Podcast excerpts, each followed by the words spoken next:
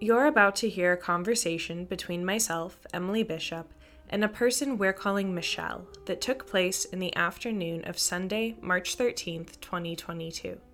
Michelle is a vampire, and this is their story.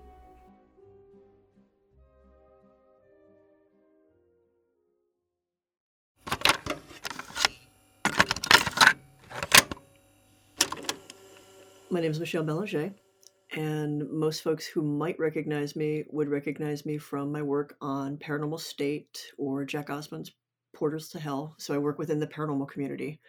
Uh, I'm also an author. I've got about 30, 35 books out. For the vampire community, I am uh, one of the founding members of the modern vampire community as it exists. I've been active since the middle 90s uh, when I founded House Kheperu. I'm the author of the Black Veil version, which is most widely accepted around the planet, honestly, uh, as sort of the vampire version of the Wiccan Rede. So it's the most widely followed set of ethical guidelines. Um, I'm also the author of the Vampire Ritual Book and the Vampire Codex, which are foundational texts for a number of groups, uh, particularly for energy vampirism, psychic vampirism, and vampirism as a spiritual approach. Um, and these were deemed significant enough for the movement that they are permanently hosted on sacredtexts.com as one of the most influential things for the community. Um, can you walk us through what the average day in your life looks like? Uh, these days, especially with the pandemic, uh, I get up probably around noon or so, have a cup of tea, hang out with my cats, and write uh, when I'm not yelling on the internet at stupid people. uh, a lot of my work is uh, outreach, uh, still working as a liaison. Uh, at this point, I exist at the intersection of the Venn diagram between the vampire community, um, the paranormal community, magic, witchcraft, occultism, geekdom, um, and sort of like where all of those places intersect. Uh, I'm often a bridge builder and a communicator who helps to uh, translate different worldviews uh, for folks. Uh, in the past, a lot of work that I did, I've been called to do this less often, and honestly, that's great because it was stressful. Whenever somebody uh, dressed in black shot up a school whenever there was a question of satanic ritual abuse if someone thought that somebody was involved with the vampire community and they had committed a crime. Um, especially when it was a false spin for that kind of part of the satanic panic. I was the most frequently used resource as the counterpoint. Uh, so i was on cnn headline news fox news uh, a number of them as the this is what this community is actually about and here's how this person does not represent us. Here's where this person actually isn't even connected to us. You are seeing a connection because they have a profile on vampire freaks which is a very different thing. So how would you define a vampire? So my type of vampirism, um, I'm a psychic vampire. And a psychic vampire is someone who needs to regularly and actively take human vital energy in order to maintain their mental, physical, and spiritual well being. But for the definition of the vampire community, it's a broader umbrella. Uh, it's a broader umbrella. In some respects, it's an identity community. Uh, so we've got folks who are blood drinkers, and we've got folks who identify with the vampire as part of their lifestyle, uh, in the sense that think about somebody who's really into country western music, but he's never seen a cow in his life. But he he dresses that way. He's got the you know the big belt buckle and the ten gallon hat, and it's also uh, a philosophy that informs his daily life, or hers, or theirs. And those are vampire lifestylers. Uh, so within the vampire community, if the person identifies with the vampire in some way or another enough that they adopt that word for themselves, they fall within the community. You said that you identify as a psychic vampire. Can you elaborate a little more on what that means for you? So I am also a psychic. Uh, again, if people see me on TV, and and these two identities for me are inextricable. I'm aware of and can perceive um, the vital energy put out by people and uh, stored by places, uh, stuff that moves within and without all of our life. Folks that might have a hard time wrapping their head around it, as trite as it sounds, think of it like the force. You know, it's it's woven throughout everything. Um, a little bit less light side, dark side, a lot more that we're all interconnected by uh, vital something that we can't necessarily physically measure yet. Psychic vampires, like myself, have a quality about them. It varies from person to person that not only means they can perceive this and sense it, but something about them needs to take in more than the average person. Everybody, every living thing exchanges this energy and is usually involved in a reciprocal cycle where energy is put out, energy is taken in, and we are all sort of self sustaining.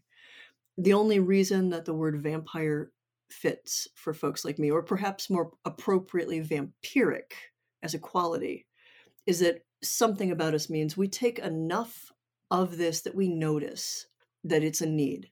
So, how did you first come to the conclusion that you needed this uh, energy transfer? It was something I was instinctively doing from the time I was quite young as a child. Uh, that might have been a different story if I hadn't been raised in a family where psychic abilities were sort of part of the family heritage. We talked about it. Uh, I was encouraged to read and research and experiment, often from a, a psychological perspective of like also weighing it in the light of, uh, you know, what's psychosomatism, what is uh, delusion, like like can you find the line between those things? Make sure you're not lying to yourself or mistaking something for for this other thing that's going on although i had definitely connected with the archetype of the vampire um god from like 7 or 8 onward i didn't discover writings that described psychic vampires as living human beings who had this capacity that matched up with my living experiences uh, until I was in college. It was my freshman year. Uh, it's a book by uh, Dion Fortune, which is the pen name of Violet Mary Firth. She was a psychoanalyst. She is a little problematic of a figure. I mean, she, she was writing at the late end of the 1800s, the beginning of the 1900s. So she's got some she's got some attitudes that didn't age very well but her representation of what psychic vampirism was was one of those like revelatory moments of like holy crap this this is what i'm going through. And the one distinctly different aspect was from her perspective anybody who had this capacity was just automatically a predator, a predator uh, automatically was taking this from people against their will, uh, almost couldn't resist preying on other people. And that part didn't match up. In middle school and high school, I had already worked out ways to take energy from people while also giving things back, usually through uh, like back massages, things like that, like like ways in exchanging with people where if I didn't necessarily have the perfect word for it, I still knew what I was doing enough to explain it to my friends and have these things going on where, where people would, with consent, uh, do exchanges with me. Can you walk us through the, the process of an energy exchange? Uh, how does that work? What does that feel like? This used to be a lot harder to describe until energy healing modalities became a lot more uh, understood. It looks a lot like a Reiki attunement. It's uh, the easiest, simplest stuff is just hands on a person. And, you know, I can stand behind them, place my hands just, you know, over their shoulders, and usually we'll breathe in sync. Uh, but a lot of it is uh, internal mental direction to connect to them and then to draw from them. It can be done more intimately, it doesn't have to be uh, my my grandfather, who I met in my twenties, long after I sorted all of this stuff out, uh, turned out to be like me, and because he was from the Great Generation, he was a World War II vet. He had spent his entire life hiding it uh, through sexual activity. He he would engage with multiple partners because he never wanted to wear one person out, and part of that was taking energy from them. He never felt comfortable explaining it to people Uh, and for him, the way to salve his conscience was to, if they were consenting for interacting with him on a sexual level and the intimacy of that, it sort of gave him in his head, like he had to justify it as like this was also consent for this other level, which was an integral way of interacting with him. What it feels like uh, on my end is there's a warm, tingling sensation uh, at point of contact. Uh, frequently, breathing very naturally will sync up. Fairly typically, heartbeats will also sync up. So there's some sort of like, you know, bio, bioelectrical connection that happens. Uh, I start to feel, I don't know, warmer, uh, more focused. Uh, there's a sort of expansion of awareness. A fair amount of psychic input from the other person will come through as well. So I get at least surface emotions, sometimes little blips of memories. Uh, it, it's I try not to like take too much of that because I'm not trying to pry into somebody, but things do spill on the part of the person that I'm taking from. That sense of tingling uh, is also perceptible. Uh, it will usually become a full body sense of like buzzing and tingling. Uh, I've heard reports variously of either it being very warm or feeling cold.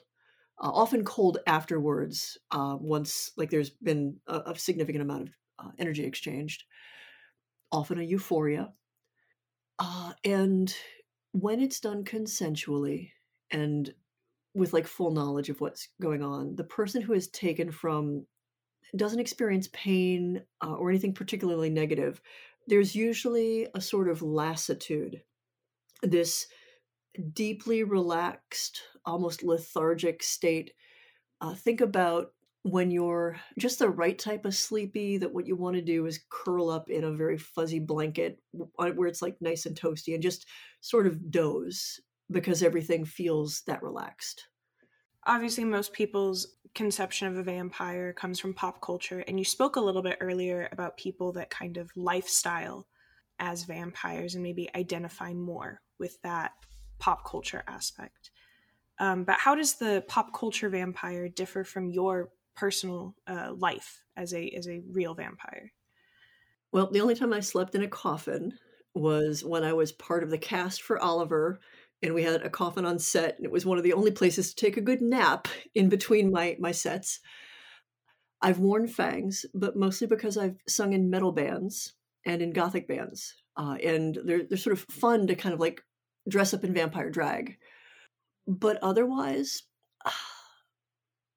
one of the things that is complicated with adopting an identity that is informed by a fictional or a folkloric archetype. You see this with witches as well in witchcraft. There are elements that are almost empowering to adapt as part of how you present yourself as a way of reclaiming the identity. Uh, so, from the time that I was a teen, when I was like, okay, this is definitely something about who I was, uh, I've worn black. I mean, I was also like at the height of the goth movement. Uh, and so, like, you kind of couldn't find many folks in the vampire community without hitting certain aspects of that.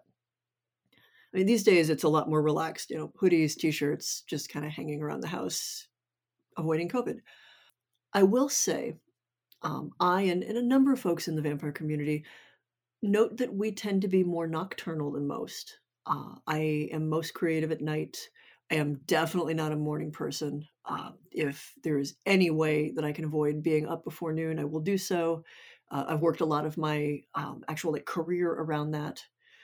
Uh, it helps with ghost hunting and the paranormal that most of that happens at night on TV, so it's not like they really need me at eight in the morning. I am photosensitive. Whether that is because I am vampiric or because of other health concerns is a big question mark but I'm not the only person in the vampire community who reports that. Um, and this isn't just like I think I'm sensitive to light. Like this is confirmed by uh, you know optometrists and doctors. The retinas are incredibly pale. Uh, I've got fantastic night vision. It's interesting to chicken or the egg. So, given that I was more comfortable seeing in the dark, was more likely to be nocturnal, and I had this other capacity. And we have this vampire archetype written into our culture. Did I identify with that because I saw certain things that I was already experiencing? Or maybe people like me sometimes informed how we present this this character of the vampire which led to some of my research on uh, john william polidori uh, lord byron bram stoker and sir henry irving who was in many ways sort of his starting point for dracula uh, not necessarily the historical one because there was vlad tepes involved in that but as a person there are aspects of irving's personality and quirks that got w- worked into that character. The same with Byron. So there are historical figures who may have influenced and certainly influenced uh, the vampire as it appears in our fiction, and which then informed the vampire as it appears in cinema. So there's again this weird reciprocal uh, interaction of lived experience, adopted identity, and pop culture presentations. Where is the clear line? I have spent nearly 50 years at this point. There isn't a clear line. Uh, and you'll find the same with uh, witchcraft and witches. There isn't a clear line. What are some common misconceptions about the vampire community? Well, first of all, that we're all blood drinking Satanists, that we're, you know, horrible, nefarious people, or that we are all 17 year old uh, edge lords that are sitting in, you know, mom and dad's basement just feeling very dark and broody about ourselves. That's not to say that there aren't folks like that in the community. Again, when you are working with an identity community and it is up to each person to determine how they identify with something, it's not my place to say you're a vampire, you're not a vampire based on that. Like, do you, is this an identity you wish to adopt? But the misconceptions really are like that we're evil, um, that we're somehow satanic, that we are predatory just by default. Uh, it's interesting in like the witchcraft and psychic community that there's still a lot of fear about folks who are psychic vampires who might prey on your energy.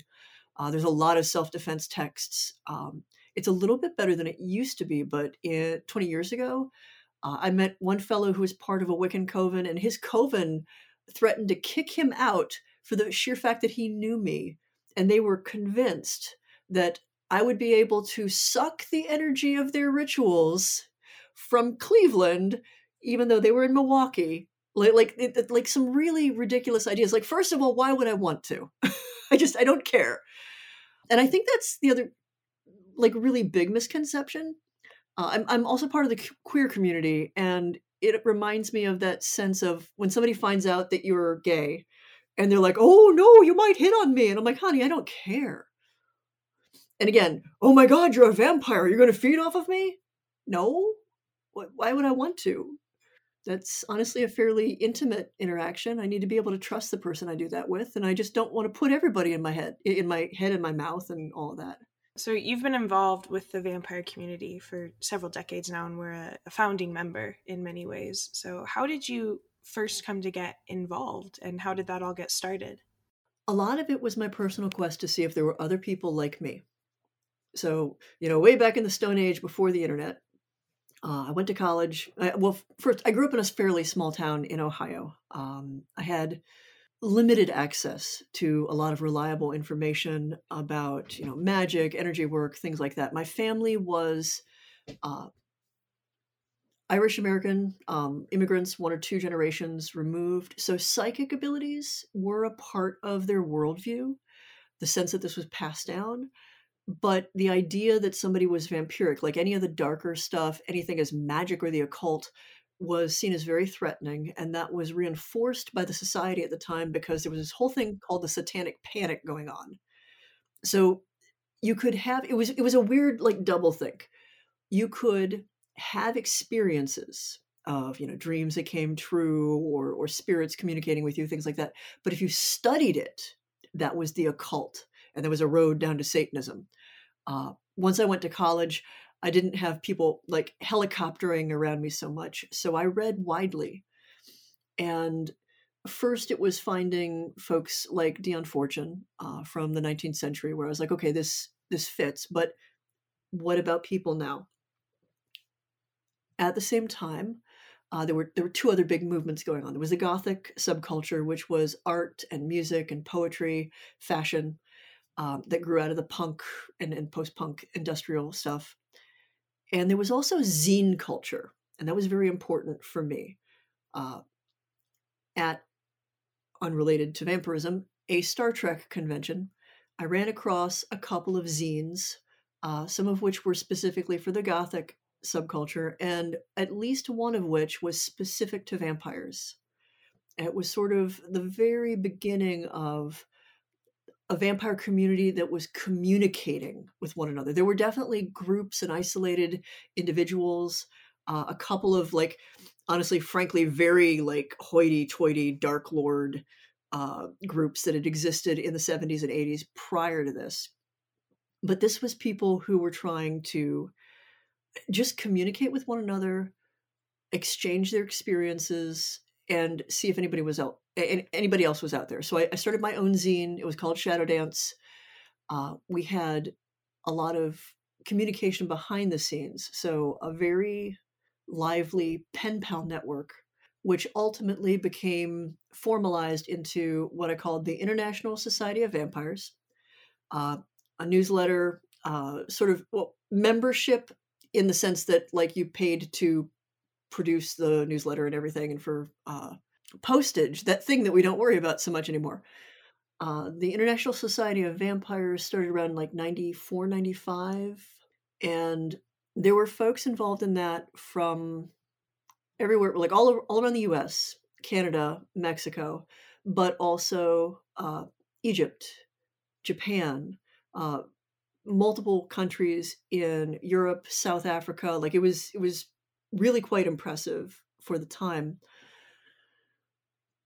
It got the attention of a couple of researchers at the time um, J. Gordon Melton, who wrote the vampire book, and Texas journalist Jeff Guinn and his partner Andy Greiser, who in 96 put out a book called Something in the Blood.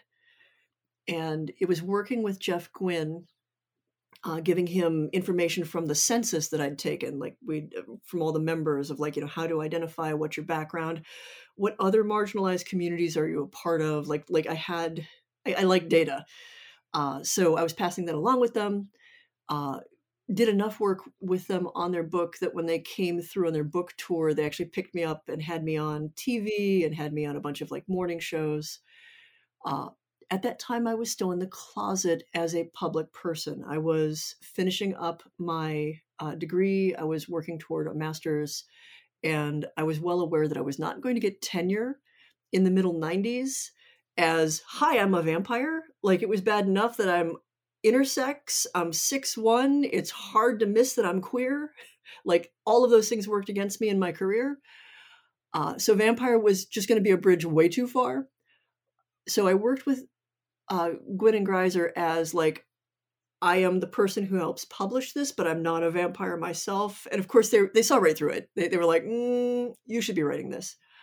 So in '96, what led to everything else for me? There's you know this network going. There's all these communications going. Like there's little groups popping up here and there. We're communicating through uh, letters and zines and whatnot. The internet has just started to be a thing. Um, there was an AOL uh, like chat room called Real Vampires No RP, which if you find people my age and older, they were probably there. Uh, and if they don't admit to it, they were probably there under a name that they just want to bury. 96 saw two significant events um, that sort of changed things for a lot of us. Uh, one was the Susan Walsh disappearance in New York City. Susan Walsh was a journalist. Uh, she had a, I don't remember if it was daughter or a son. She had a young kid. She had previously done an expose on the Russian mafia in New York. And I think that is an important thing to note. So that happened. And then she decided to do an expose on the vampire community she went to meet up with one of her contacts and she disappeared, never to be heard from again. And by disappeared, I mean she left her kid in the car, went to like go meet up with someone to go somewhere else, never came back. Of course, it was assumed that it was the vampire community that did something horrible to her, dumped her body, fed off of her. Who even knows? Like, like there was a lot of like really dark satanic panic um, and sensationalism spun around this, when really the much higher likelihood is uh, the stuff she published about the Russian, Russian mafia really probably caught up with her. But nobody knows. At the time, vampires abduct journalists was the thing. And shortly after that, there was a young man from Murfreesboro, Kentucky, I think. Um, he had a little group of friends. Uh, whether or not they were just role playing vampires or were part of like the folks who were doing like, like vampire things, like long story short, he uh, got his buddies to drive down to Florida to their one friend's house and he murdered her parents. So these vampire murders, coupled with the disappearance of the journalist in 96, made the vampire community like it was center stage for this sense that here are these dark people all dressing in black and they drink blood and they're horrible. And there's just, it was the height of the satanic panic. It was um, not too long after the uh, West Memphis Three had been wrongly imprisoned with Damien Echols put on death row uh, for the murder of three young boys in their town that they're still trying to get the officials to release things like DNA evidence, which they had buried for years. It's but their connection to heavy metal music, the goth subculture, vampirism, the occult, like all of this stuff was just a was a big fucking mess. And there were a couple of television talk shows. Uh, Ricki Lake was the one that stood out to me. For me, this was the key moment um, of where I went from being, you know, a closeted person in this community who was definitely doing a lot of work, but was not making it part of my public persona. Because of the work with Something in the Blood, the Ricki Lake Show reached out to me and wanted me on their little vampire expose. And at the time, I was like, well, I'm a vampire expert. I can, you know, come on and explain to you about the community. I've got, you know, this and this and this. They're like, well, but wouldn't you like an all expenses paid trip to New York and we'll put you up here and you could be a vampire? No. Do you have a friend who's willing to be a vampire for all of these perks? At, at, which point it was very obvious to me that they didn't care about presenting the community. They wanted a sensationalistic moment to like really bank on the fear. And I I just couldn't let that stand. There were definitely folks who really enjoyed being in the spotlight, whether they were part of the community or not. Uh, they didn't represent us very well. And this was a time when I had friends who had their children taken away because of how they identified. Uh, I had at least one friend who, by all accounts, was investigated by the FBI, had all of her material uh, her computers, everything seized because she'd been in contact with um, Rod Ferrell of the, the, Vampire Murders. It it's really hard to re well no you know what no it's not hard to recapture how scary the satanic panic was then because we're living in something that's very much like rocketing right to it again uh, where you are afraid to be out in the public because there are people who have been emboldened to attack you because you do not fit their idea of what is a proper, expectable, like, like respectable human being. Um, whether it's, you know, whether you're queer, whether you're trans, whether you're whatever, like people are emboldened to attack you because you don't fit. Uh, and that was definitely the case for the vampire community. At the time, um, you know, New York Times, uh, the Chicago Tribune, Discovery Channel wouldn't work with you as an expert if you were not willing to go by your real first and last name. Now the talk shows were a different story because like you had Lord Vlad Dark whatever and like Lady Raven Dolphin Dancer and like like they kind of encouraged that because it really also undermined the credibility in a lot of people's eyes. So uh, at that point where I was making the decision of like, do I fast track to uh, a professorship do I like like what am I doing with the with this point in my life? I had been a national merit scholar. I was on a full ride. Just finished like college for my bachelor's on a full ride scholarship. I chose to support my community, and kind of the rest is history. I did a lot of free labor. I did a lot of work just out of pocket because there was nobody else at the time who had the skill set necessary to be able to go like on live uplink to something like CNN headline news and hold their own when the people interviewing you are just trying to make you look and your whole community look like nefarious delusional crazies. And yeah so that's what i did for about 20 years of my life how did it feel when you when you first started these zines and you're finding people that are like you and forming this community? What was that like? It was really cool like to see and and like hear from other people that they had experiences like my own.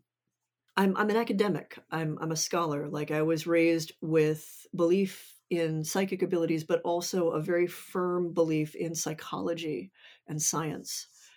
And especially in my my teens and 20s there was this thing of like this is really important to me but is it all in my head? Is it real? Is it legitimate? Uh, i'd made my peace by like 92 or 93 that even if it was just a personal narrative it was important enough to me that it was okay for me that it was real to me. And it didn't have to be real to anybody else but then i started hearing from other people that they had the same experiences uh, that like how i felt if i didn't feed was what other people would do that they struggled with the idea of like how a vampire is presented in folklore and fiction and pop culture and how the word does and doesn't fit us and it was revelatory to know i wasn't alone. So you've written several books um, among them the Psychic Vampire Codex. Mm-hmm. Can you talk a bit about the contents of that book?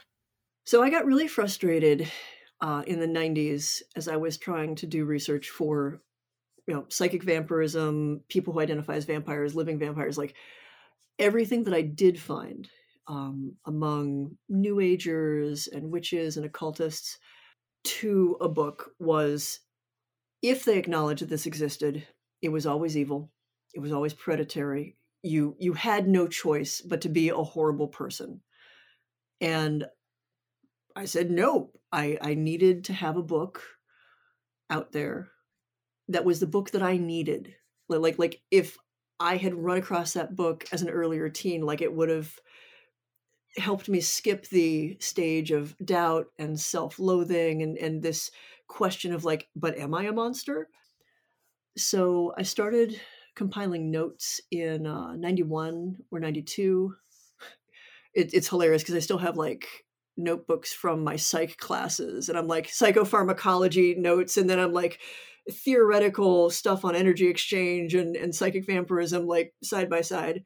Um, and I trying to think of when I first compiled it as the codex. The very word is uh, pretty revelatory of the fact that I moved out of psychology into comparative religious studies because uh, Codex Sinaiticus is one of the um, one of the early Bibles, one of the earliest Bibles. So the idea of a codex, a certain type of book that is organized by li- little pieces, kind of like mini chapters that can move around. Uh, I didn't want to call it a vampire Bible. Somebody already had one of those, and they were one of those pyramid scheme groups that was, well, first of all, um, a little too self-consciously dark. At this point it's been revealed that they've got like direct connections to white nationalists um, and like like kind of nazi occultism. Like they're they're just a mess. So i called it the codex and i hand wrote sort of like the core of the text in 94 and started passing it around, like having different versions of it through the International Society of Vampires. Like it was sent out to people piecemeal. Um, there were a couple of self published versions of it. I actually lost track of how many different editions. Uh, when it became a little easier to put things up online, there was a version that went up through one of my AOL pages. That's how old that is. Uh, which I believe is where the fellow who founded Sacred Texts first found it. And it kind of became this this big thing to the point now that there are terms and concepts that didn't exist under specific words prior to writing that that are now so much a part of the vampire community that I've had people argue with me that like no you didn't write that. That was like that forever. And I'm like mm, no but that's that's fine. Like the idea wasn't to be proprietary about it um, you know the idea of vampiric awakening or the beacon or any of the rest of it the idea was to get the information out there so that people wouldn't be stumbling around in the dark like I had to. So, what was the process of researching for that? Uh, I mean, uh, reading widely, uh, not merely you know, things like Dion Fortune's Psychic Self Defense, but um, as many world traditions that I could get my hands on that had an understanding of energy, some aspect of like this connection between breath and life or energy and blood, uh, and the ability of humans to connect to it and to direct it and to exchange it. Uh, that took me to like the Bhagavad Gita and the Vedas, um, various texts in Taoism, Shinto, uh, a lot of traditional Chinese medicine and Qigong. Uh, Reiki was just starting to like gain like real acceptance at the time. Uh, so I got it like up to my Reiki three. Like I learned different energy modalities to compare and contrast to what I was already experiencing. I took copious notes about what I experienced. I worked closely with a lot of consensual donors and would basically sit down and interview them like after doing exchanges of like you know what did this feel like? What did this feel like? Uh, you know check in a couple of days later check in a week later like what else is happening? Uh, reaching out to as many other folks who identified as vampires or suspected that they might be.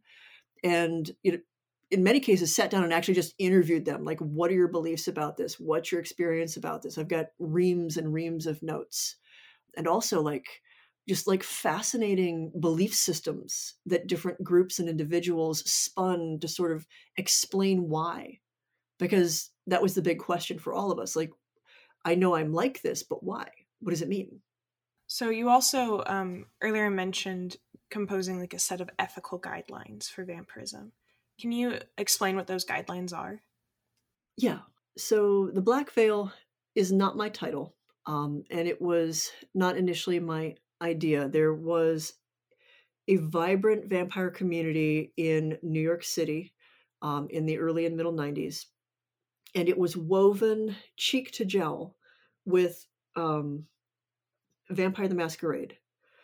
So there was live action role playing and definitely like gaming role playing, make believe, but also like at the same time, it was the easiest place where folks who identified as vampires to meet up with one another. And like these two things became very intertwined. In Vampire the Masquerade, the role playing game, there is a set of guidelines called the traditions of the masquerade. Uh, and they are traditions of like introduce yourself when you first come to a city, traditions of like respecting uh, you know the people that you feed off of like do not break the masquerade basically don't like go running around saying that you're a vampire because of the interwoven nature of the vampire community the sanguinarium in new york city the role playing game rules got adapted to rules for the community. And there was a point where they were pretty obviously plagiarized one to the next. Now, I had worked um, within the gaming community as well. I was a contractor for Wizards of the Coast. Uh, I, I wrote games for White Wolf. Like this I don't think it's entirely possible to, you know, separate the things that inspire you from the things that you also express as art. That can get fuzzy for some people, but I also recognized again this was also like where we experimented and played with like what does this identity mean to us?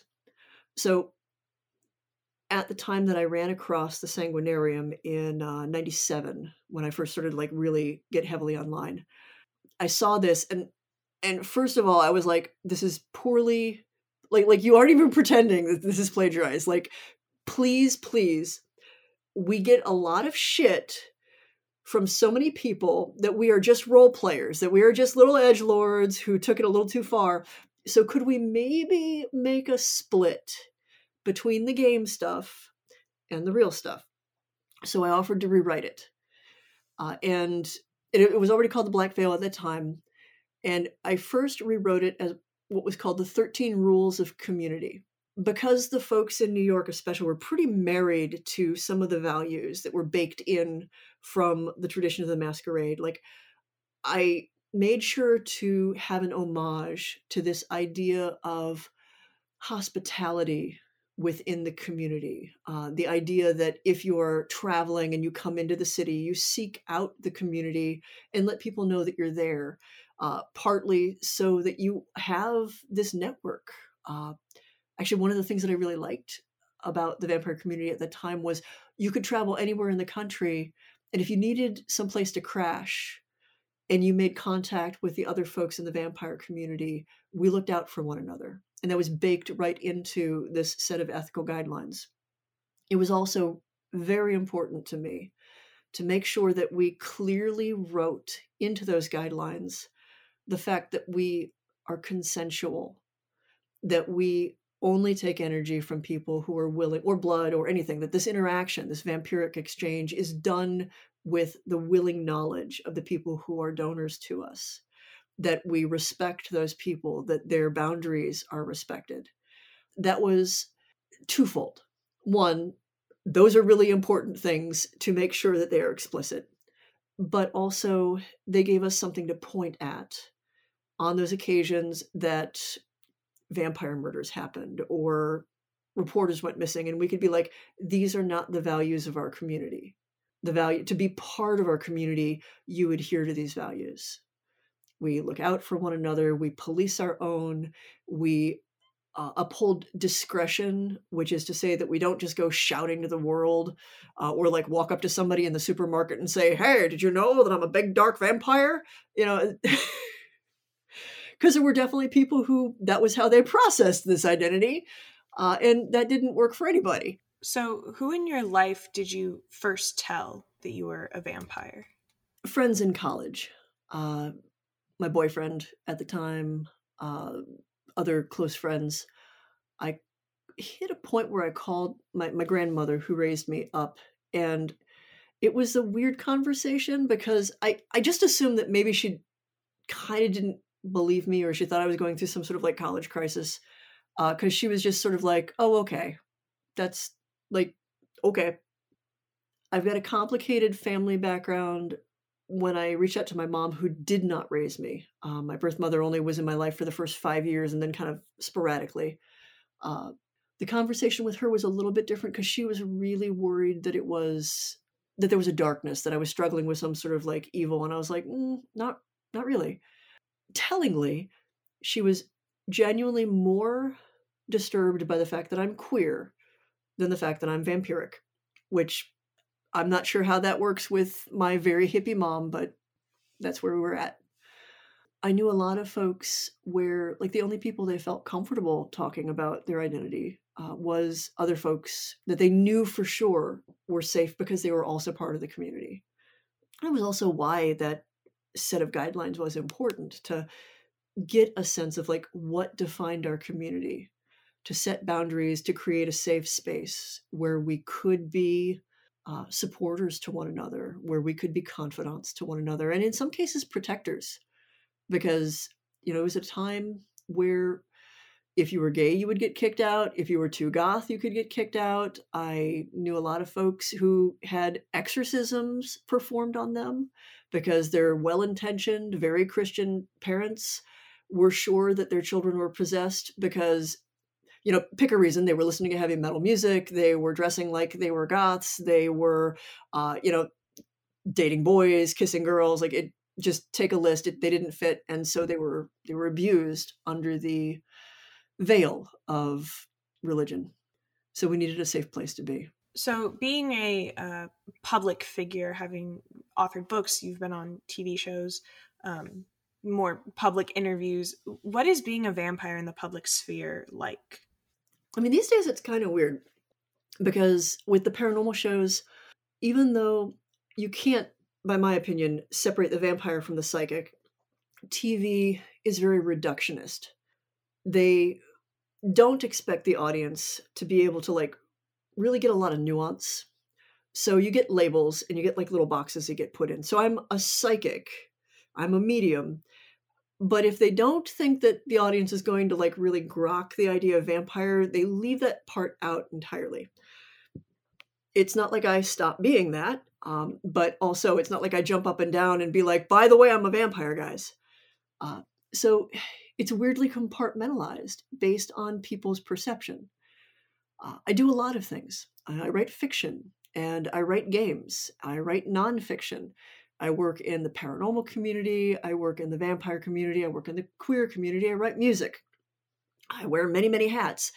And it is always astounding to me kind of how that reductionist attitude that Hollywood really perpetuates has taken root in our culture in general because I have folks who know me as a musician and then are astounded to find that I write books, never mind that I'm a vampire. The one thing that I will say is uh, when I first, I live in suburbia in Ohio. It is a red state. The county I live in is very red. I am surrounded by uh, MAGA hats and QAnon folks uh, to the point where I've got, you know, queer friends and, and other friends where I'm like, mm, just be careful with how many bumper stickers you put on your car. I'm not sure if the people in the big trucks will run you off the road. And those attitudes, although they've gotten more extreme in recent years, uh, we're we're still here when we bought this house.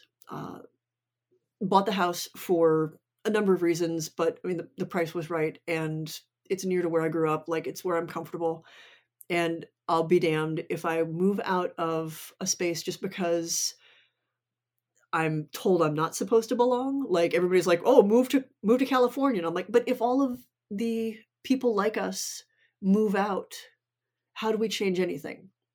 So I am very stubborn and very determined to be here. When I first bought the house and was moving in my books, I have a, couple thousand books. The neighbors were very wigged out. Like, here are these weird black clad people. They were sure that, you know, this was suddenly people who were moving into apparently a former city councilman's house and we were going to be like sacrificing goats in the basement or something. Like they were just sure terrible things are going to happen. It's a hilarious story now in retrospect. I guess the neighbors on that side saw us move in, um, was moving some of the books, uh, some of the the bottom tore out of one of the boxes, and my one friend, who looked sort of like a biker who left the Harley at the top of the street, very roundly and loudly had this big, booming, deep voice, cussed a blue streak. And I think that was enough to make them really worried that something terrible was going to happen, that we would have loud parties or that we were, you know, insert stereotype here. At some point, this is when the Psychic Vampire Codex was just coming out through Weiser Books, and I had a teeny, tiny little bumper sticker on the back of my car with my website on it. Without my knowledge, the neighbor or his wife went, checked out my car, found the website, checked out the website. I was also in a metal band at this time. We had just finished an Angels Are Weeping tour, and we had done like some pretty cool, like, but very like, you know, heavy metal, uh, like blood dripping, angels weeping, like, like just fun photos as part of like the album and and well they saw it and they were sure that I was just going to abduct their daughters and do horrible things to them. So their solution was to go into the police station and try to file a police report because I was a child molester. I hadn't done anything, but they were sure based on those photos that I was a predator. They wanted to see if I was a registered sex offender. Um, they they went like the whole nine yards they they couldn't obviously file a police report because there was nothing that I had done beyond move into the house. But I'm not too far from where I went to school. And somebody I went to high school with apparently worked at the police station. I was a national merit scholar. I was one of two national merit scholars. I was, you know, top 10 of my class. I was really socially awkward and um, I think a lot of people in high school assumed that my inability to socialize meant that I was stuck up. All I know is this person recognized my name and was like, oh, that person. I hate that person. So he took it upon himself not to file a report, but instead to notify all of the local newspapers that a vampire had moved in, which led to some ridiculous stuff, uh, including a little news article that was in, I think, the Medina Post that was had the headline Vampire Evades Arrest. There were no cops chasing me, like nobody even came to my door, like, but it was it was just horrible, like satanic panic, awful stuff. Uh, I didn't know about this going on. You know, I'm trying to like move into my house. I've got a book launch. I've got, you know, all of this music stuff going on. I'm touring. I am just trying to get enough sleep to go from day to day. And we start getting all the neighborhood kids showing up at the front door asking to see the vampires leaving garlic on the on the cars uh, just just weird stuff happening where we finally are like how did you even know like, like what's going on we find out that there's a city councilman who's up for reelection who's going door to door in our neighborhood letting people know that vampires had moved in and that he with his good christian values would protect everybody it was obscenely ridiculous and interestingly once i was more visible on television with Paranormal State, all of the neighbors who were just like, oh, you must be terrible because you dress in black. Now I'm just the quirky psychic person. It, I don't know. But yeah, when we first moved in, it was not fun. Uh, they vandalized my car, they vandalized the house. Like there was just all sorts of terrible shit going on. And the local police wanted nothing to do to protect things on my end. They really just wanted us to go. That really sucks. I'm really sorry. Yeah, it. I think if I didn't have 15 other things going, and also, by the way, my mom was dying of breast cancer at the time. She died that year. My grandfather died that year. Like, if I didn't have like all of these things all happening at the same time, it wouldn't have been quite so bad. But it was, it was really quite a lot to deal with. Yeah. Can you elaborate about being a psychic? The trajectory of my life is interesting as far as television goes because I started doing documentary work and television work as a media liaison and activist for my community. But television is such that once your face is recognizable and people like the way that you talk, you are more likely to get opportunities to do further stuff. And so from vampire media liaison, suddenly I was contacted by the folks with Paranormal State who had this paranormal show going on. Uh, and they wanted to bring me in as an occultist and an expert and you know work that i'd already done on you know history channel and discovery channel documentaries and initially i wasn't there as a psychic and I hadn't really billed myself as a psychic. Like I've done all of this work and research in energy work and psychicism. Like it's it's part of just understanding who I am and, and why my life works the way it does. But it's also so much a part of who I am that it's not like I hide it. So it became obvious uh, that I was picking up psychic stuff when they had me out for this first episode and that was much more interesting to the production company than just having me as the person who went and did research at the county archives so i suddenly became a psychic medium as far as tv was concerned and for me the opportunity to test these abilities it has been uh, a constant personal quest to find that line between psychological influence and like just how the brain works. Uh, a lot of my undergrad work was in psychology, so I understand how our minds and perceptions lie to us, how we will frequently interpret things to fit our expectations, often divorced from how reality actually is. And as someone who's had psychic experiences and perceptions of people that seem to be numinous and metaphysical since I was tiny, figuring out like where does that split? Like, when is it psychological and when is it psychic? So, working as a psychic on TV lets me go to random places I've never heard of before. Uh, I, I, had to fight for the uh, ability for them to n- tell me nothing, uh, give me like no clues, no anything. And it's this constant ability to test what do I pick up? is there any way that I could have gotten that from a more traditional way of perceiving the world? and it's sort of like a constant field experiment. I mean, it can't be a laboratory experiment. It's never, um, you know, full laboratory controls. There's so many different variables you can't control them all, but it lets me uh, continue that journey of understanding myself and like how does this work and why.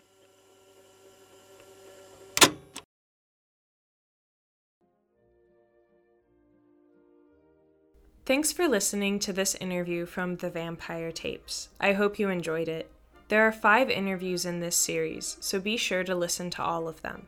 For more information on this project, check out tinyurl.com forward slash vampire tapes.